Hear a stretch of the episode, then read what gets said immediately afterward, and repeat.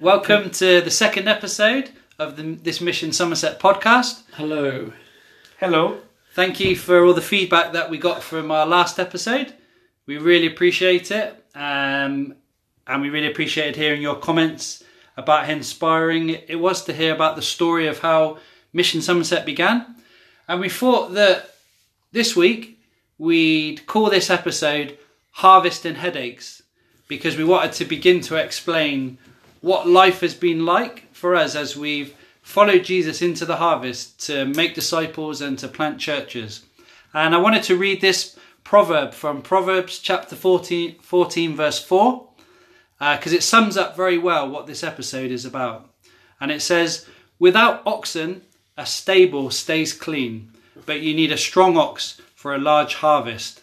And this basically sums up that if we're if we want to experience the harvest that Jesus has for us, um, we have to be prepared to get our hands messy.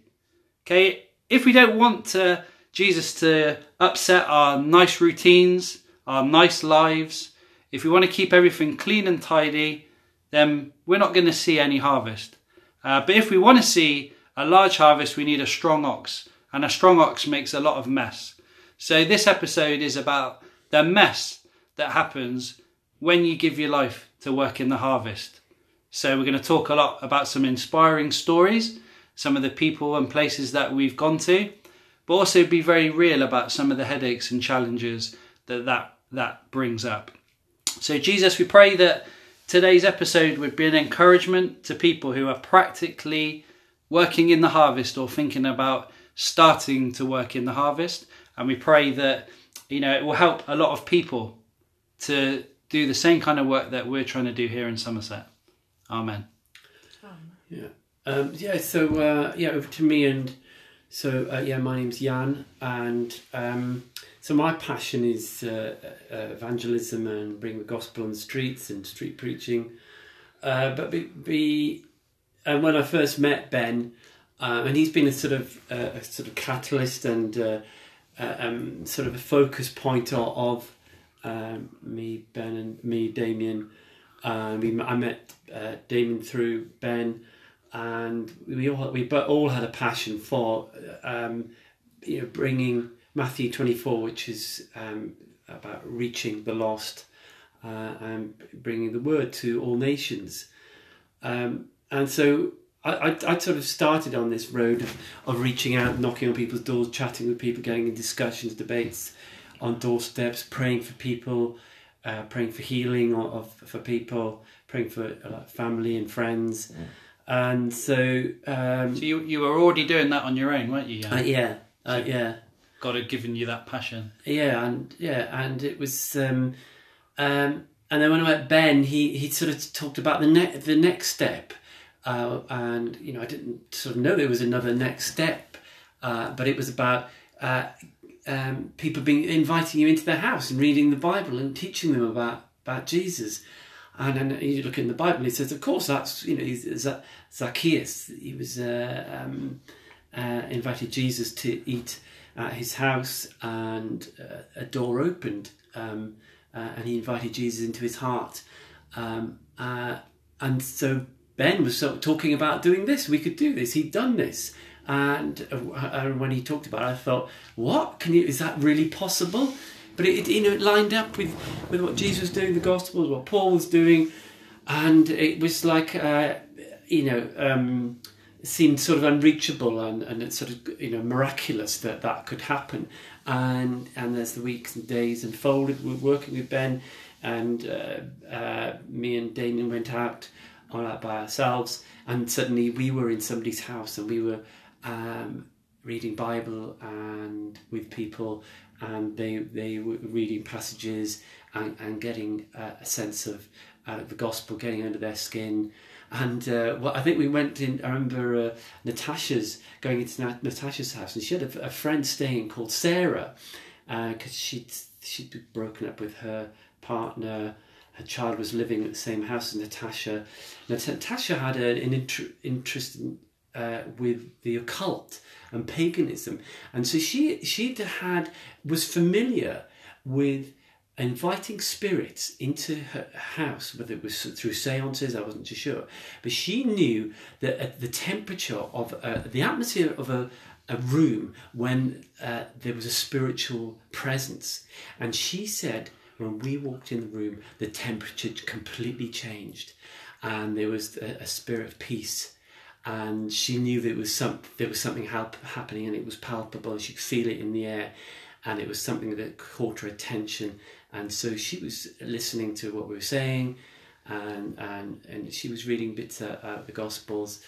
Um, so you know, it, it, it just um, echoed the, the, thing of what it says in, in the Gospels that we bring our peace in, into uh, people's house and, and we can either leave that there or take it away. And there was somebody uh, as a witness to that that moment. So that's probably like um, it, just a little thing that happened. It really encouraged us quite, uh, quite early on. Not just, but not just that, but the fact that we were in somebody's house and we were talking about the gospel and they were listening and they wanted to, to know more uh, which uh, for a, a, a, Christian, it's just so exciting, amazing. Uh, remember, we, we came out of that house just laughing and, and being really excited and thrilled at what had happened. Um, so, yeah, that was just a taster, I think. So, yeah, and you mentioned about um, giving peace, saying peace to households.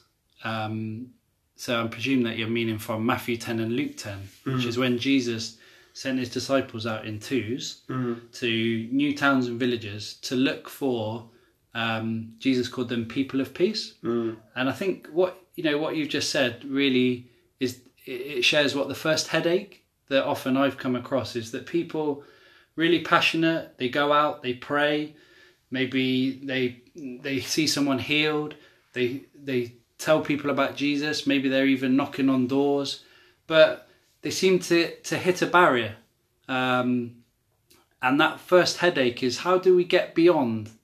We're sowing lots of seed, we're doing lots of activity, but actually, we feel as a team that Jesus has called us to make disciples and to plant churches. So I think that mm. first headache is how do you get beyond just doing seed sowing and evangelism mm. to actually finding those people of peace? Mm. Would that be fair to say? Yeah, and and uh, you know, uh, f- putting that seed, the fertile soil, the person of peace, and watering it, and and starting to see that grow, and that that is, um, you know, amazing, exciting breakthrough, um, because potentially that person uh, can and grow and become a leader, invite people into the house, and which is um, uh, the Book of Acts, and we and we we're, we're seeing that to, a certain extent.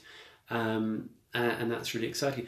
But um, another thing, just to ha- hand you over to um, um, Damien, is that uh, tell us about the that that day we walked past a, bu- a bus stop in Yeovil uh, near Tesco's by the multi-story car park. We just come out on the state, and we walk in, and you and you sensed there were some people, some young people uh, in the bus shelter, and you sensed something about going over, and I did as well. We just turned and we went over to these to uh, Rochelle and and James. Can you, can you remember that bit? Uh, yes, I do. Um, for those of you who are um, hearing um, basically what we are saying, to give you just a little bit of a background story, uh, what I have discovered when I've been out on the streets. Now, uh, my experience with mission isn't as far as it Ben's and Jan's going. Mine is just more recent. Um, whenever we are out on the streets, it seems like the spirit tells one of us mm. do something. Yeah. And what I discovered is if I'm disobedient and I don't do it because maybe I don't trust my senses and maybe I'm thinking I'm not sure about this, what happens is usually the other person does exactly the same thing immediately the moment you refuse, which I found that to be quite interesting. So here we come out of the estate by Tesco's. Uh, there's like a household estate, literally opposite of Tesco, and I seen um, these young people sitting at the bus station, and the Holy Spirit came very gently, said, "Go to them, and tell them about me." And I was thinking, they don't look like the kind of people that I would normally would approach. Not that I knew a lot about mission, but I said to myself, well, if I don't go, then surely the Holy Spirit will go and tell Jan to do it And I was like, no, I'm not gonna give him that opportunity. I'm gonna go for it myself. so we crossed the road and we walked up to them. And uh, what came out of that day is um, all of them got baptized within weeks. When you mean all of them got baptized, what do you actually mean, Damien? I mean, in every sense of the word, they have given their lives to Jesus. Who? J- just those two people, right? Um, to begin with, it was two, but then it started to be more. Okay. So in total, in a few weeks' time, these people got us to know more people, and it was about uh, five, four people that got baptized in the same day. Yeah. Okay. So, Can I so just can I just finish that because Yeah. the the reason why they were at the this bus stop and res- re- um it is that they uh, they were um I've, oh, I've got to say this that. that um, I mean, Rochelle wouldn't mind because the, they were involved with, with it was a drug deal, and um, and they were waiting for the guy to come off the multi-story car park and say yes, it, it, you know they were um, ready, we can have you, and that's how the meeting ended with them. But before that, uh, Damien prayed for Rochelle, and I, I prayed for, for James. And James had uh, like a um, he had a yellow jaw, he was jaundiced. I didn't know to do with the drugs deal had gone wrong or something, and um, and I prayed for his jaw and I prayed for his head um, that that uh, that afternoon, and um, um, and there was and in the, the weeks the week that followed there was uh, something he pointed out that uh, where he'd fallen out of a building basically, and he nearly hit uh, his head nearly hit a wall, and he just missed um, by inches. And what the nurses said at the hospital when he was taken is that it was in, an incredible thing that his head wasn't uh, injured from that fall because it was quite high up. Uh, that he'd actually jumped, um, and, and it was to do with he, he'd uh, um, taken some crack cocaine and he had a huge panic attack and he basically jumped out of a third floor window uh, and and, a, and he basically hit, hit a hedge and not this wall. Um, so his head was protected that day, and uh, he came out with it surprisingly small injuries. Um, but yeah, so sorry, yeah, you were going to say? Yeah, fine. So I just, you know, wanted to sort of kind of linger on that point that, you know, I think a, a big a big headache arises when you make finding people of peace your clear intention. So for us as a team, you know, we used to meet in Wetherspoons on um, was it Tuesday? Yeah, Yeah, In every Eur- Tuesday morning we'd Yeah. gather as a team in Wetherspoons. in Yeovil, yeah. And um, probably Jan and Damien got very annoyed with me because all I ever used to say was, "Why are we here? What's our purpose? What's our vision?"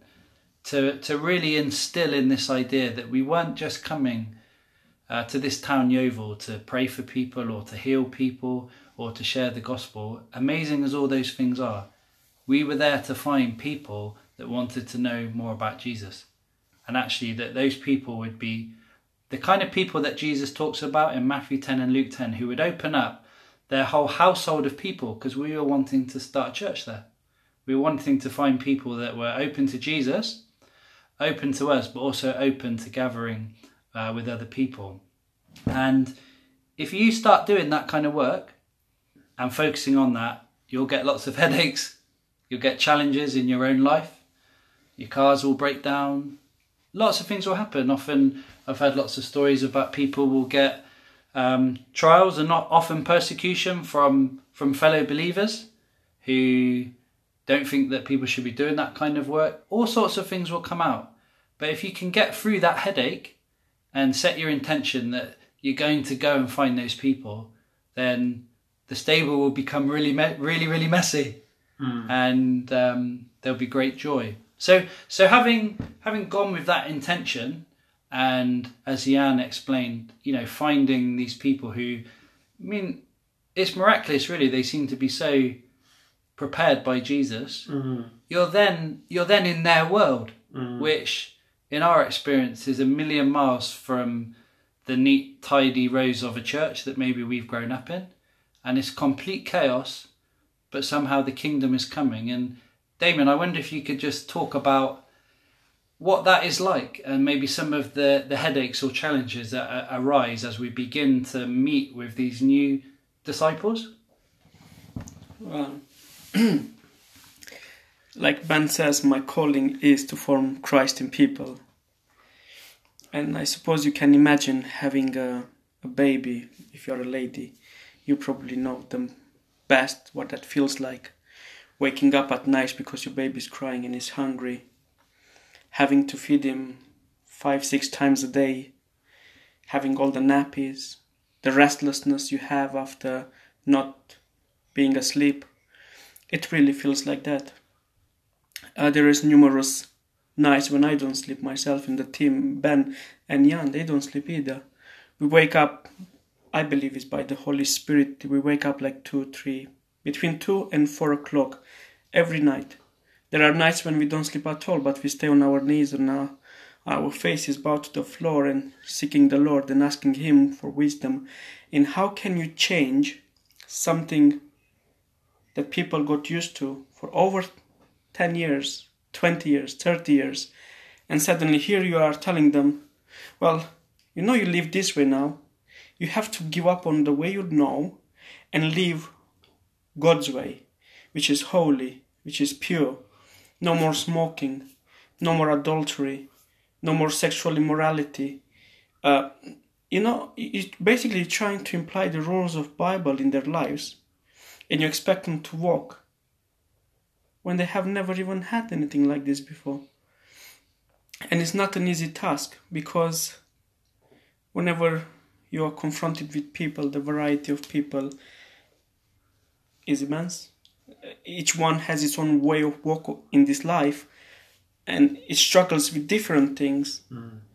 And uh, if you don't have the Holy Spirit, and you don't have God on your side, then you're really hitting your head against the wall because all you have done, you literally drenched some people into water, and no change is produced. And if there is no change produced, then there is no birth. And Jesus says that you have to be born again in order for you to see the kingdom of God.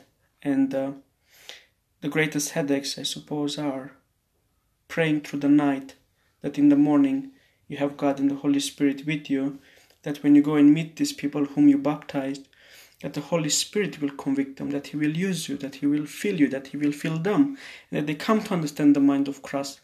Christ. Thus, Christ is being formed in them, and that they fall in love with Jesus, and they change. Yeah.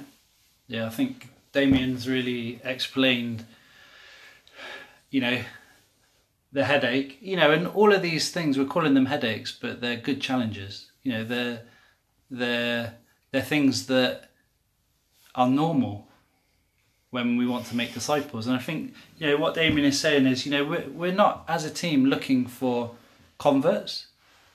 We're not just looking for people who will join our team to make us look successful or fruitful. We're actually looking for people who are going to be disciple making disciple makers. And, um, you know, a lot of the people that have been baptized, we, we were looking as a team the other day um, to try and remember how many people have been baptized in the last few years. And I think we're up to about 40 people who have been baptized in the last five years. Um, and probably at least 35 or 36 of them are just people that before would have had no no connection with any church or no knowledge of Jesus really. But we're not we're not just trying to get them to pray a prayer or come to a bible study once a week. We're actually as Damien said looking to see Christ formed in them deeply mm. to the point where they are then discipling the people they know so it's a massive headache. And, you know, Damien won't mind me saying that sometimes we've come home and we've just got on our knees, haven't we?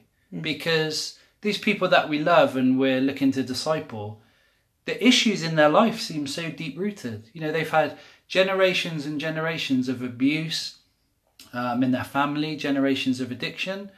And, you know, seeing them baptized and filled with the Spirit, it's just the start.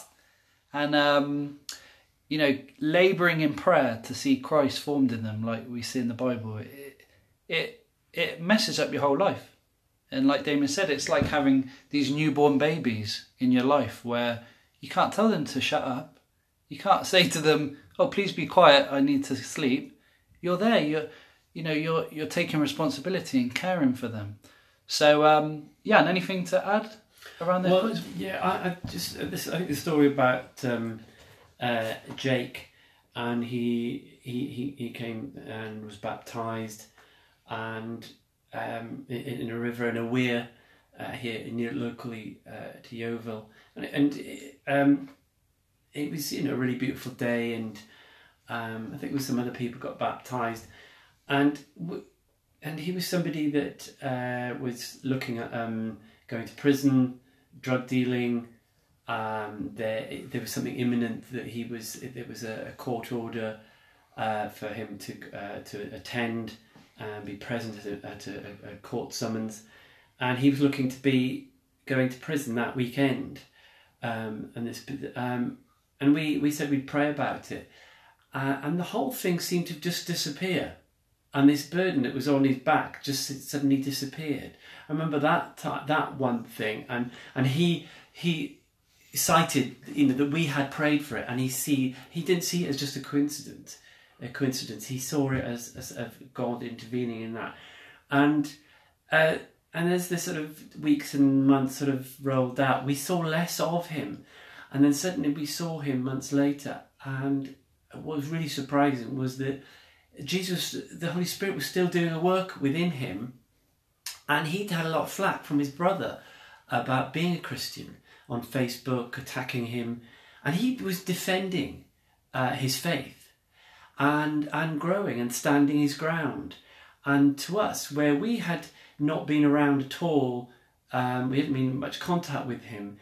The Holy Spirit was there doing the work in him, and and because we we he'd gone through baptism and we'd set him up with it's not to do with us it's the holy spirit that can do uh, and you know three o'clock in the morning when somebody's got to make a decision that's going to change their life it's not us that's going to be there it's our prayer life yeah that we can pray for those people but but the holy spirit is there trying to just um, tilt their mind in one direction uh, and and, and praise can we praise Jesus? We just praise Jesus for that. It's nothing to do with us, uh, and that um, and like um, Ben said earlier on that it, you know we, we just we've prayed before we go out uh, at Wetherspoon's pub uh, over a coffee. We've read some Bible. We just felt that you know uh, God, Holy Spirit leading us to a certain part of town.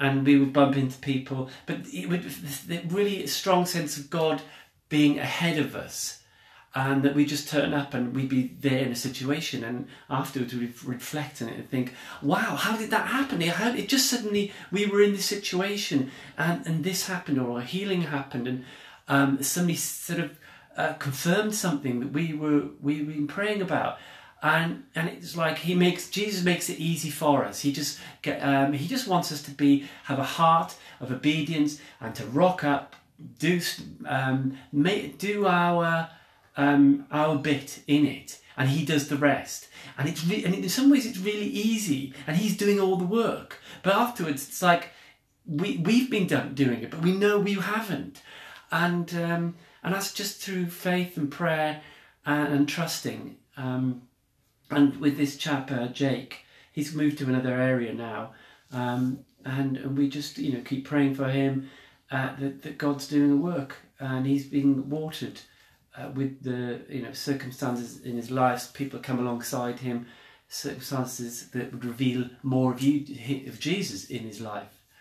Um, so, but um, I, I, think the the, the the, the sort of headache side of it is that you are uh, you can be have a meeting in a, in a somebody's house, um, and they still have a drink issue. They may be just um, uh, involved with still involved with drugs, um, but you've you've handed them over to to Jesus and the Holy Spirit. But and does it tear your hair, hair out to listen to, listen to them and their struggles, and that they do irrational stuff still? Yes, it does.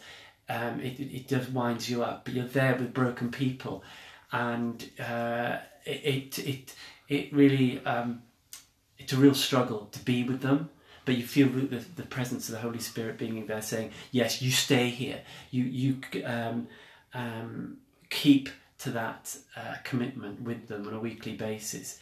And you do, you walk out the building sometimes and you go, why did they do this? Why do they think like that? Why did they, why can't they do, you know, but it's a long, it's a long term uh, process.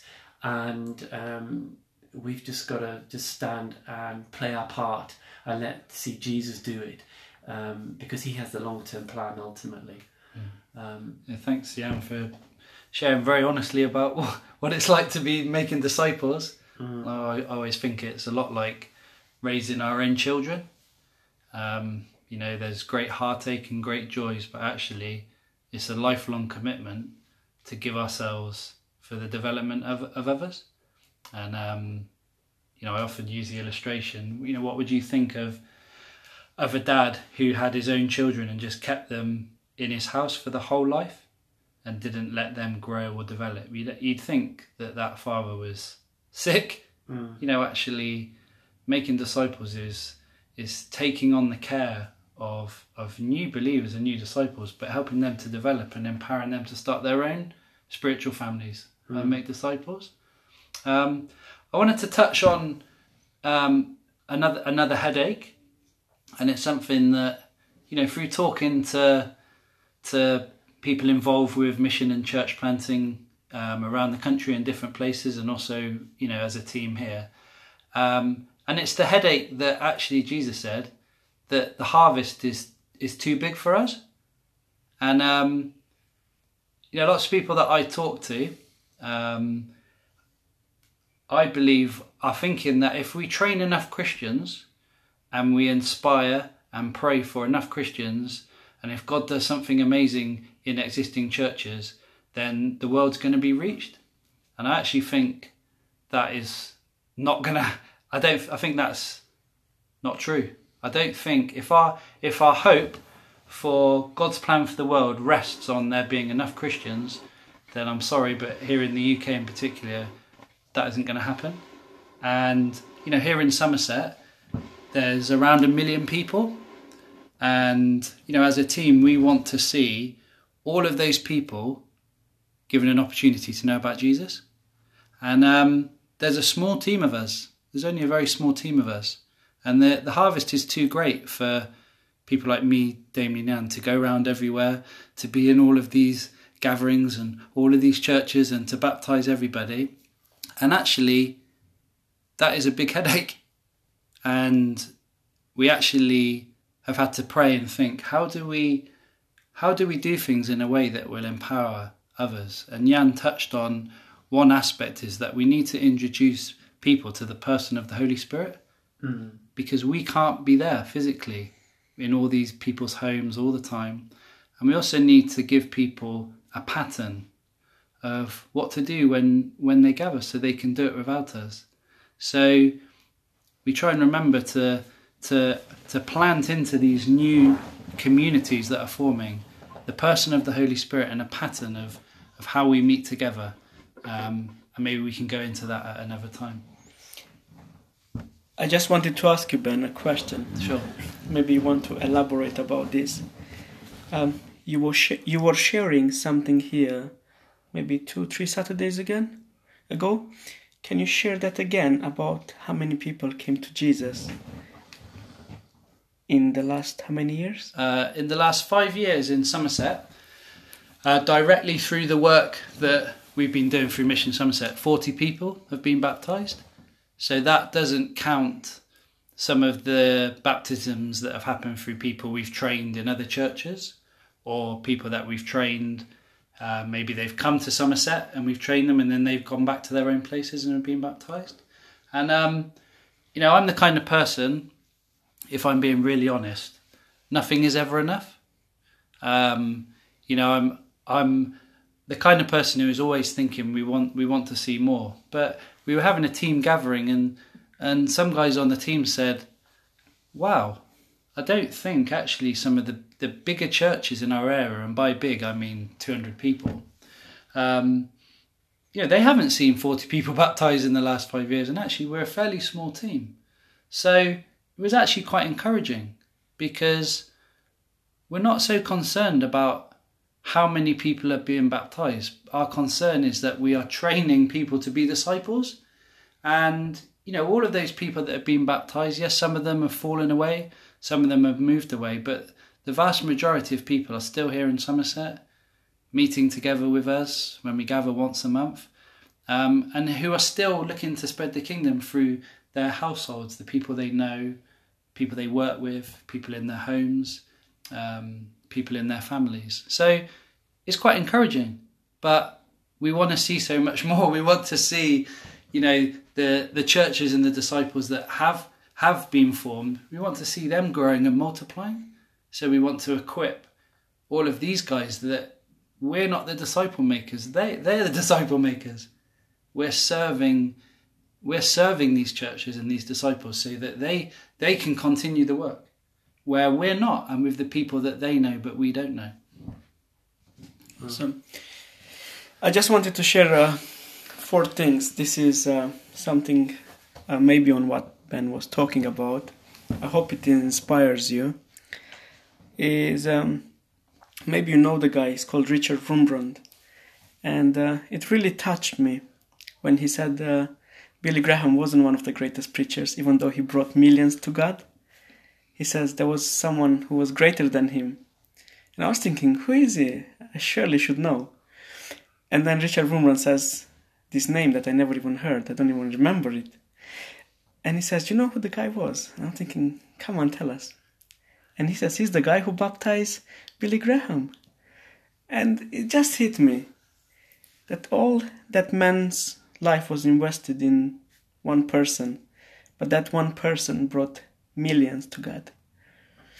And as Richard Wurmbrand was sharing that, I was remembering where Richard Wurmbrand came, and uh, a guy in Romania, in the forest, in a very rural village, had one prayer said, Lord, I'm too old to go anywhere to share the word of God. But please, Lord, send me a Jewish person. I want to convert a Jewish to you. And uh, Richard Wurmbrand says, I don't even know how I got there. I just felt like the Spirit was leading me to go in a village that I never even wanted to be there. And when he got there, he was an atheist. He became one of the strongest Christians that ever existed, and his life of suffering for Christ leads by example.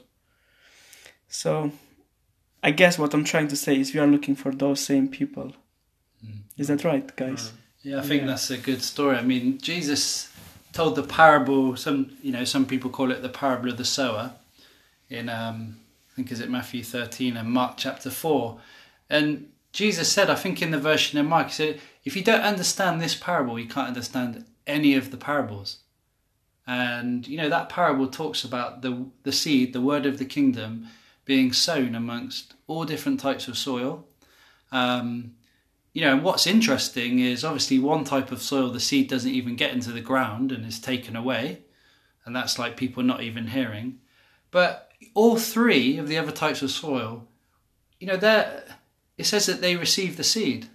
So I think here's the challenge is that actually, as Damien said, we want to find good soil people, right? We want to find people that, despite the challenges that come with following Jesus, that they they overcome these things and they actually impact other people. They gather other people, they disciple more people. And that's who we're looking for in Somerset. And we found lots of them because they're there if we're prepared to go to them and, and live with the mess that comes with that. But here's the challenge if we invest our time and energy and get excited about people who only hear the message, we might miss that fourth soil type of people. We could spend all of our time with people that, yeah, they hear the message and they receive it, but but they don't really do anything about it, or they're constantly dealing with all worries and everything. And it says that actually they're not fruitful. So what we've had to learn as a team, and what I personally have had to learn, is to look for people who not only are receptive, but people who are going to be fruitful when the rubber hits the road. And let's be honest, we're trying to be those kind of people ourselves. Um, but if we can look beyond just the, the surface level of, we're not just looking for people who are open to listening to us or people who are going to be nice to us. We're looking for people who are really going to take in the Word of God and allow it to work deeply in their lives and allow it to affect those people that are around them. Because if we do, that one scene could lead to 30, 60, or 100 fold fruit. So when we say we're looking for people of peace, as Damien has said, they, those are the kind of people we're looking for. And they don't fall into your lap. You know, we don't find ready made disciple makers. We have to make them disciple makers. We have to teach them and admonish them like a father does to her children. Um, you know, Paul writes when he was with, um, I think was it the Thessalonians? I'm not, I can't remember. He was like a, a mother nursing his children, and like Damien said, you know, a mother nursing her children looks like demand feeding all through the night and being there and pouring themselves into to her children. And that's the kind of thing we're talking about. And that's why there's great harvest and there's great headaches. Um, Jan, did you want to add anything as we come to the end? Um, I, I was just thinking of um, just as people are, are listening uh, to us, um, and and just to um, uh, and take on board what we've been saying about reaching out and uh, stepping out for Jesus, uh, and um, yeah, and, and this week uh, I, I just pray that you're prompted to. Uh, and it may feel like an, an impossible thing, but uh, it could be a neighbour, it could be somebody down your street, somebody at a bus station, a bus stop.